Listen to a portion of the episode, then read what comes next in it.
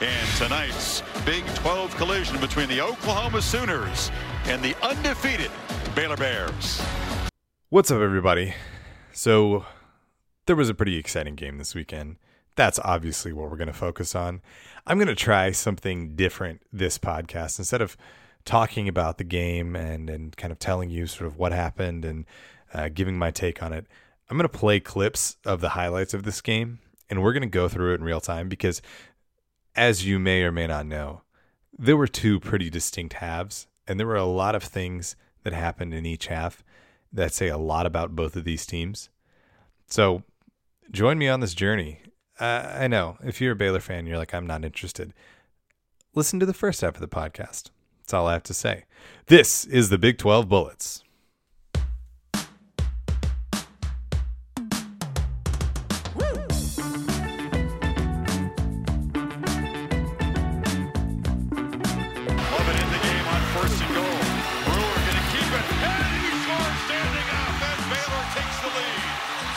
So that's a phrase you're going to hear a lot in this first half, is Brewer's going to keep it, and he scores, and many times he scores standing up. That was the story of the first half, and it was pretty clear that Baylor had watched some Kansas State film, because that's what Kansas State did to Oklahoma all day long, and Charlie Brewer's a similar type of quarterback, and I, again, I say this all the time, I am a dumb football guy. I'm mostly a fan just like you. Um, maybe I'm a little bit more observant than the average person. Probably not, though. I could have told you the game plan going to this game was Baylor in any time, any short yardage situation, they're going to run Charlie Brewer up the middle, and Oklahoma's not going to stop it. And then the other thing is, any passing down, if Oklahoma can get pressure on the quarterback, Charlie Brewer is just going to step right up into the center uh, and go for twelve yards, fifteen yards, twenty yards. And that's going to keep happening over and over and over again in this first half. Oklahoma needed to put a spy there at a linebacker.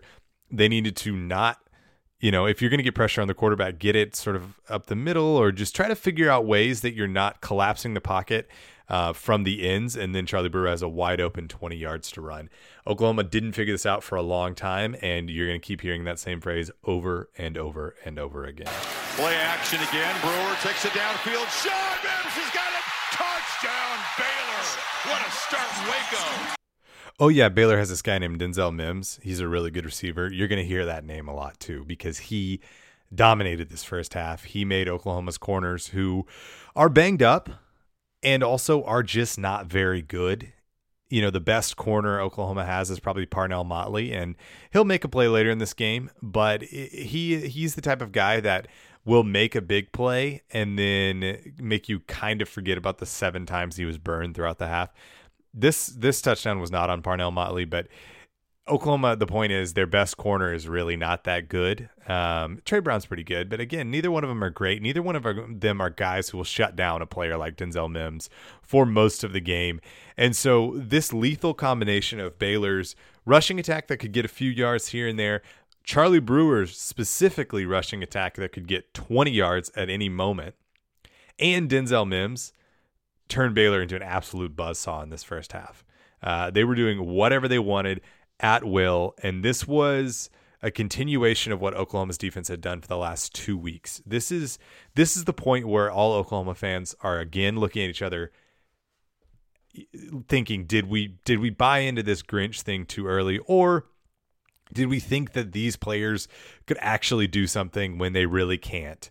That was what was going on. Again, this is a Baylor team that scored nine points the week before. Nine points in, in four quarters against T C U the week before. And right now, at this point, they already have fourteen. It's going to get a lot worse. Hurts is chased. Can he escape? Ball on the ground. It's a scrum. Baylor, Blake Lynch.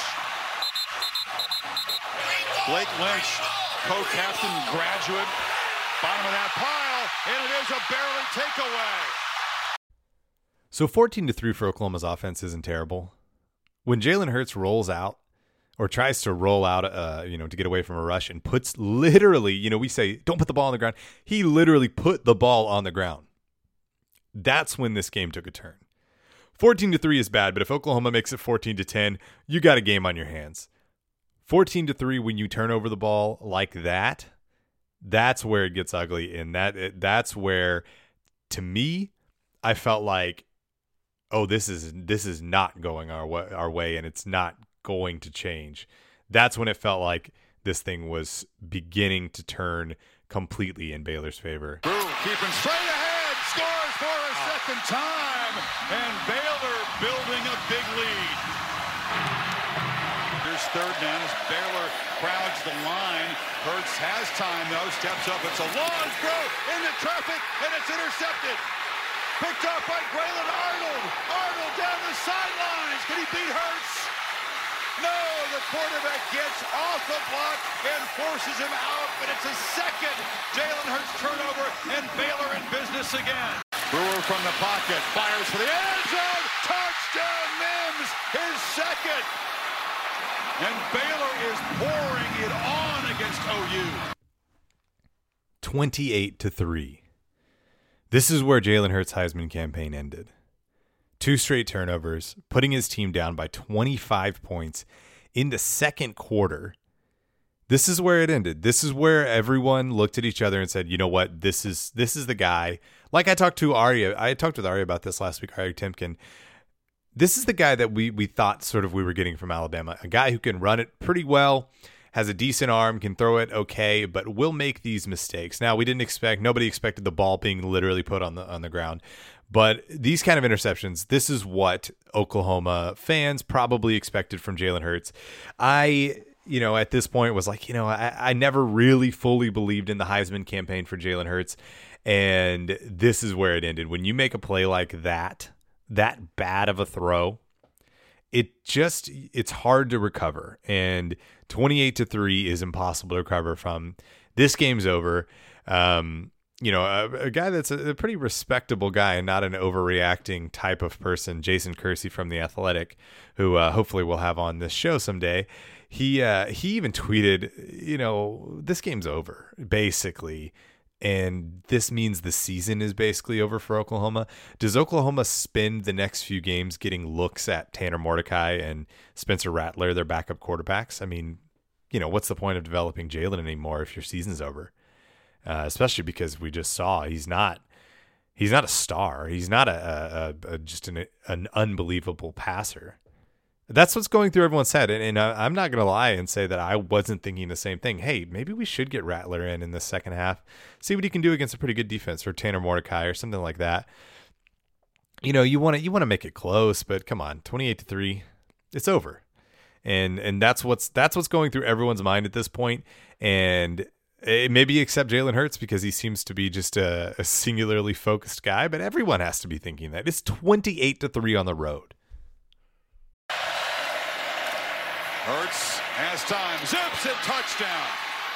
Catch made in traffic by Austin Stogner. True freshman tight end is... Okay. Pretty good little drive from Oklahoma. Get a touchdown, twenty-eight to ten. This is nothing like the CeeDee Lamb, you know, lightning strike that happened um, against Kansas State, where you know, Oklahoma tried to come back against Kansas State and they scored in like five seconds. It's nothing like that. This was a, a methodical drive, and then they got a touchdown. That's nice. That's fine. Very reliable this season, and he knocks it through. So Baylor has a drive to end the half. They get pretty close to a touchdown, but Oklahoma actually makes a somewhat of a stand, uh, if that's what you want to call it. They have to kick the field goal because of time expiring, and they get the field goal. twenty-eight to ten at halftime is is not, I mean, it's bad. It is absolutely bad. eighteen points at halftime, that's, you know, at least three scores. Um, you know, that's three touchdowns, uh, essentially, to get to that that many points. But thirty-one to ten is three full touchdowns just to tie it. That is, I mean, that's significant. thirty-one to ten is bad. If Baylor had gotten a touchdown on this drive, if you could say it was out of reach, it was already out of reach, but now it would have been really out of reach. So getting that field goal was a big deal for Baylor. It's thirty-one to ten at halftime. And this, these are the thoughts going through everyone's minds. And I won't speak for Baylor fans. I know, well, I'll speak for them a little bit. You know that they're thinking, okay, we've done it. We've dominated them. We're going to be able to beat them again in the Big twelve championship. We're going to the playoff, or at least this week, the committee has to respect this win, a dominant win against an Oklahoma team that's pretty good. And we're obviously the better team. And, and look at what we're doing on offense. Look what we're doing on defense. Our defense only gave up ten points to this dynamic offense, this Oklahoma, a great offense. Yeah, I know they don't have CeeDee Lamb, but that's got to be what's going through the head of the Baylor fans. Oklahoma fans, it, it almost became a joke of just like, well, we blew this one. I mean, I can't believe we blew it like this, but it is what it is. These things happen. You can't be great every year. Maybe it'd be nice to, to make a, a decent bowl game. Maybe we make the Cotton Bowl or something like that. And, you know, maybe we get a big win against a three-loss S E C team or, uh, you know, two-loss Pac twelve team. I don't know. I don't know what it is. But that's what Oklahoma fans are thinking. Maybe we can salvage the season with a decent win, send Jalen Hurts off, say thanks for your, you know, your service, but, you know, it's Spencer Rattler time. And that's what we've been looking forward to anyway. Uh, you know, Jalen, uh, what, you know, we'll forget about him in a while because he was a decent player, uh, but he obviously played really poorly in the biggest game of the season. That's my thoughts. In fact, I just got Disney Plus, and you know what I did? I put on Disney Channel original movie Brink, my favorite Disney Channel original movie, and that we watched the first like five minutes of Brink at halftime. Uh, and and a couple uh, couple of people I was with, they went and got ice cream. I mean, it was just like, hey, this game's over. I'm not even. I don't care if I miss the first few minutes. It was that bad. And um, so right after, actually right in the middle, if I'm honest, of the race at the beginning of the movie, the movie Brink, where they're racing in the high school, I was like, you know what, let me see what time if the game's back. And uh, I missed one play, which was fine. But, I mean, come on. This game's over. Let, let's start talking about the future of Oklahoma football. Bears standing up, coming after Hurts again, gets it out, and has a crosser wide open, and Rambo slips a tackle, stutter steps, still alive, knocked down hard, but it's first and goal, Oklahoma. And Hurts was looking to run, now tries to fire in the end zone, caught, touchdown. Stogner, the tight end again, is becoming an unlikely touchdown scorer for this offense. That is a great throw by Jalen Hurts. So one of the most remarkable things that's going to happen throughout this half is all of the times that this game essentially could have been over, that this comeback should have ended. So you just heard a third and thirteen that Oklahoma, if they didn't get, they probably would have had to go for on fourth and thirteen, which is, you know, almost impossible, but they converted that. And then that touchdown was on third and goal when they had gotten stuffed. They go third and goal, they go play action, roll out Jalen Hurts, and he throws one of the best throws of the day to Austin Stogner. Again, this is a this is the backup tight end, the starting tight end for the season. The superstar tight end, Grant Calcaterra, has not played all season. So you've got a, a backup tight end catching two touchdowns. You have Charleston Rambo, the number two receiver, who didn't, you know, he didn't show up that much in this game, but he made a big play right then. And it's thirty-one to seventeen. And now Baylor gets the ball for the first time in the half. And if they're going to continue to do what they were doing in the first half, this game's going to be over so quickly and it will be out of hand before you even know it. And then this happens. Jermichael Hasty is the back. He's got the football and he breaks free. Hasty, center step, loses it. Ball is out and Oklahoma finally has a takeaway. Pat Fields recovers the fumble. They're going crazy over there because the five-game takeaway drought is over. Parnell Motley knocked the ball out of Hasty's hand. Baylor starts off this drive doing exactly what they've been doing the entire first half, just gashing Oklahoma's defense. Jermichael Hasty ran this for twenty yards, and he was probably going to get to about twenty-five yards on a simple run play, and that would have just devastated Oklahoma, devastated the defense, devastated the offense that thought they might have a little bit of momentum. And then that guy, that name I said at the beginning, Parnell Motley, the guy who will make one play a game or really one play every five games and try to make you forget about all the bad plays that he made. Parnell Motley forces a fumble. Pat Fields, another guy who has had a kind of a rough last couple of weeks, recovers it. And Oklahoma gets that little sense of belief. Maybe they could do this. They just got a takeaway. They could make it thirty-one twenty-four like that with plenty of time left. And then. Looking to throw again. Nope, it was just a fake. Loses the ball as he crosses the goal line.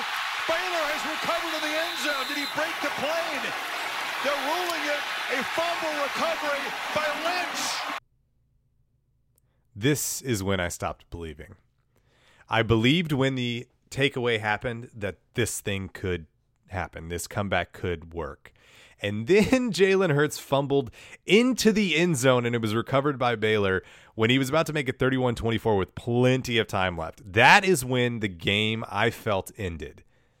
There's no way a team can come back from down twenty-one points at halftime, twenty-five points overall, twenty-one points at halftime, if their quarterback, their star quarterback, their, quote, you know, um, um, Heisman candidate, fumbles into the end zone. Doesn't happen.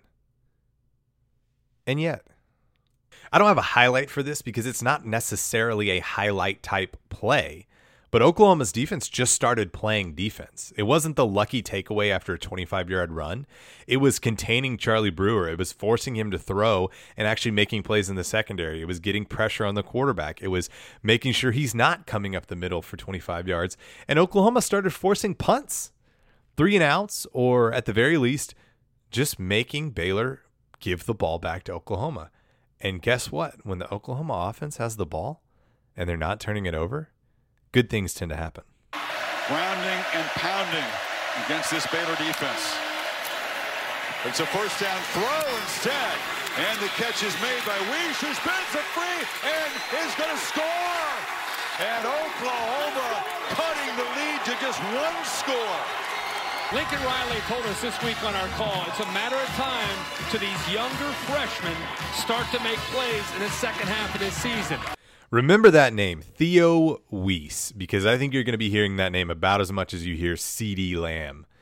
That is one of Oklahoma's three five-star wide receivers.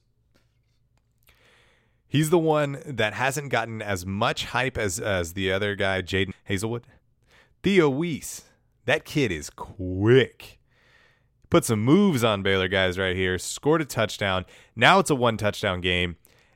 And you start start believing. But again, Baylor just has to score a touchdown. And they've been doing that at will. All they have to do is when they get the ball, make it thirty-eight to twenty-one. Or sorry, make it thirty-eight to twenty-four. And just put this thing away. That's all they have to do. But they didn't. Oklahoma got the ball back again. And that's where it got really interesting. Play action. Slant. Catch made by Hazelwood. First and ten inside the twenty. eighty-sixth overall. Hurts rolls. Looks for the end zone. Touchdown. Wide open is Braden Willis. Oklahoma, a P A T away from tying the football game. One of the more remarkable things about this comeback, beyond besides the fact that there were no like massive plays like eighty-yard touchdown passes or runs or anything like that, besides the methodical nature, was that Oklahoma tied this game with five minutes left. They came back down twenty-one at halftime and tied it with five whole minutes left. I mean, in in the Big twelve days of yore, where there were massive, um, big, quick strike offenses, you could score five touchdowns in five minutes. The old Oklahoma-Texas Tech game, Patrick Mahomes-Baker Mayfield game, that's what would have happened. Oklahoma tied this game with five minutes left, and there were only three more points left in the game. And uh, I think you know who scored those points. thirty-one yards for the lead.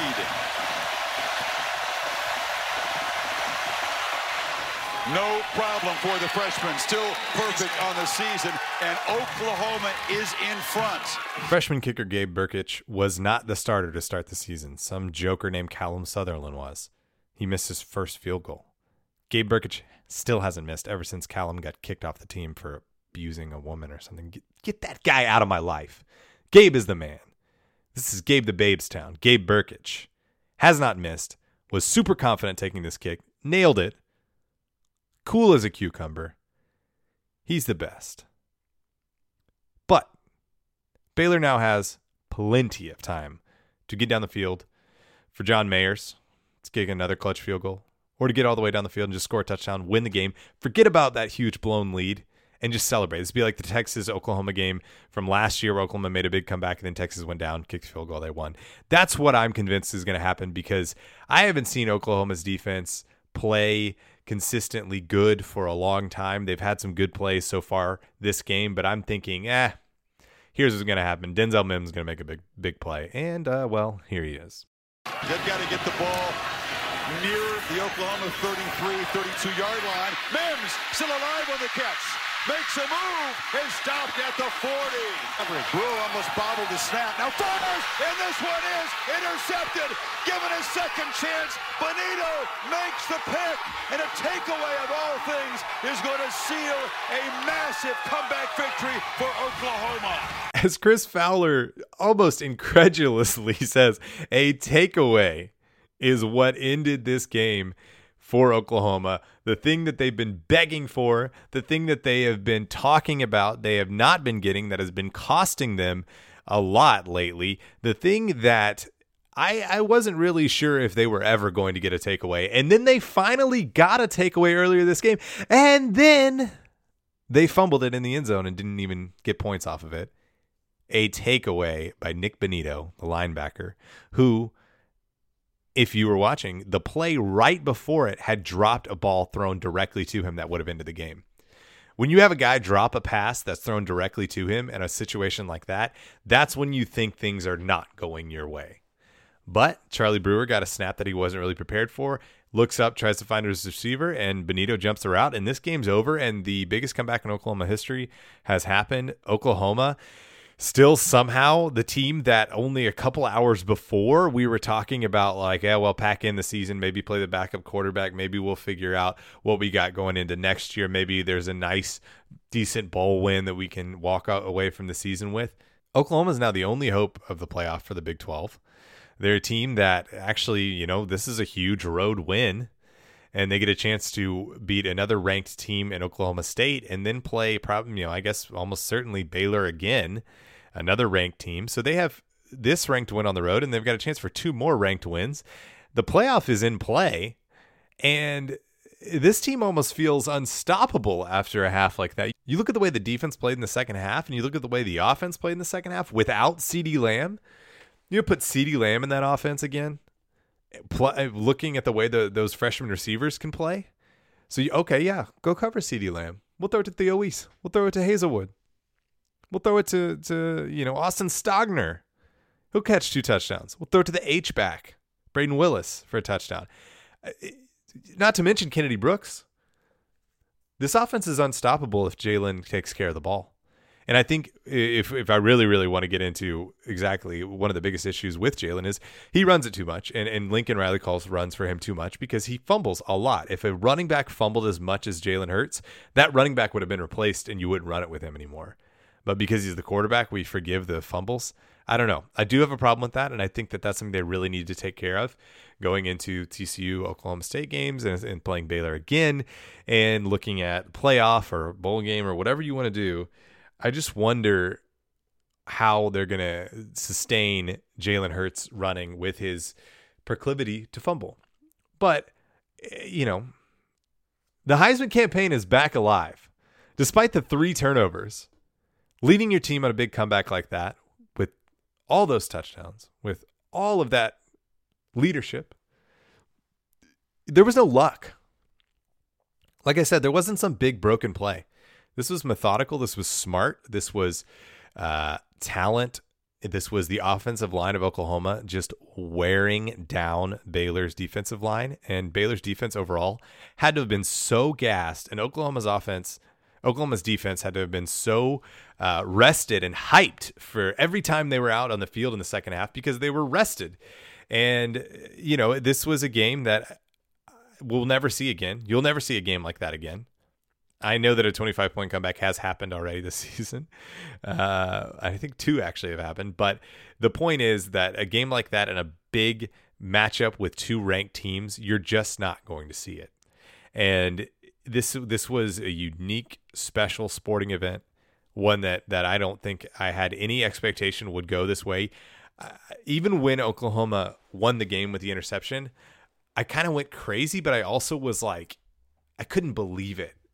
I didn't have like an anticipation, a buildup of a big moment, you know, like when you're, you're real nervous and you're, you're building up and you're like, I just want us to make this field goal and we're, we're going to win the game. And you kind of saw it coming for a long time. I didn't see any of this coming, even as it was happening. It was, it was a slow moving train that when it hit you, you were surprised by the force. I don't know if that's a very good metaphor, but it was just, it was a methodical comeback, a very weird uh, comeback, but an amazing game. And I'll be extremely curious to see how this game plays out when they play it again, which, again, does suck, the idea that they have to play again. I can see it going one of two ways. One, obviously, like the second half, which we think, I think most people in the country think the second half is really these two teams. The second half is Oklahoma's offense is dominant. Baylor's offense is average. And when they face a defense that's playing pretty well, they can be stopped. And that's what we think the game will be if they play again. The other hand is, hey, we've seen Oklahoma's defense play poorly. They play poorly again, and Baylor doesn't let them off the hook. To quote the great Dennis Green, we let them off the hook. They know who Bay- they know who Oklahoma is. They were who we thought they were. And we let them off the hook. I mean, that's exactly what happened. Baylor knew who Oklahoma was. They had them on the ropes. And they they let them, I don't, I'm mixing metaphors now, but they let them off the hooks. They let them off the hook. They had them on the line. And they let them off the hook. Will they get a chance again in the Big twelve championship? I don't know. I don't know how that game will go. It will be fascinating. I'd like to think that Oklahoma's figured it out and they won't struggle and Jalen Hurts won't literally put the ball on the ground, and CeeDee Lamb will exploit the same things that those other receivers for Oklahoma were exploiting, but it's football. You never know. Rematches are really weird. I'm really excited for it. Um, I talked about Texas losing again in the newsletter portion of the Big twelve Bullets. We're not going to talk about that here, but pff, come on. What are we doing, Texas? Uh, Baylor plays Texas this weekend. We'll really get a glimpse of what Baylor is. How, with how they recover. I tr- I think Matt Rule is a good enough coach to get his team ready to play, and Texas Texas is probably a very uh, blasé uh, feeling team right now. I don't think they're going to be inspired to beat Baylor, but who knows? Who knows? Maybe they want to bounce back after another loss, and they want to uh, prove that they actually do belong, and and maybe Baylor is, is really down after this game. I imagine they would be, but I think Baylor's a better team, and I think they go ahead and beat Texas. Oklahoma's got T C U. There's always some danger there. I think they're going to go ahead and win that game. The Oklahoma, Oklahoma State, the Bedlam game, that will be fascinating. And we will talk about that next week. I'm not sure how I'm going to be able to get a podcast recorded and ready on time with Thanksgiving week, and I'll be on vacation, and there's all kinds of things going on. But I will get at least a short one up previewing Bedlam and all the other games, talking about the things that happened this weekend. I'll see you next week. Please like, please subscribe, please write a review. If you uh, give me a review on iTunes, I'd really appreciate it. Please write one with words um, and, uh, you know, give me those five stars. It's really nice to have reviews. And share this. Share this with friends. Share this with, uh, you know, maybe don't share this one with your Baylor friends, but next week we'll be back, uh, you know, maybe on a normal normal even keel as far as Baylor goes, but share this one with your Oklahoma friends or your Big twelve, your football friends. Uh, we talk about all the teams here. We don't just talk about Oklahoma. Yes, I, I went to O U. Um, they are the best team in the conference for the last, for, for many, many, many years, but we talk about all the teams um, depending on what they're doing. I talked about Iowa State beating Texas in the newsletter portion. You can sign up for that at big twelve bullets dot com. So, please keep up with the Big twelve Bullets brand. Tell your friends about it, and uh, I'll talk to you next week on the Big twelve Bullets.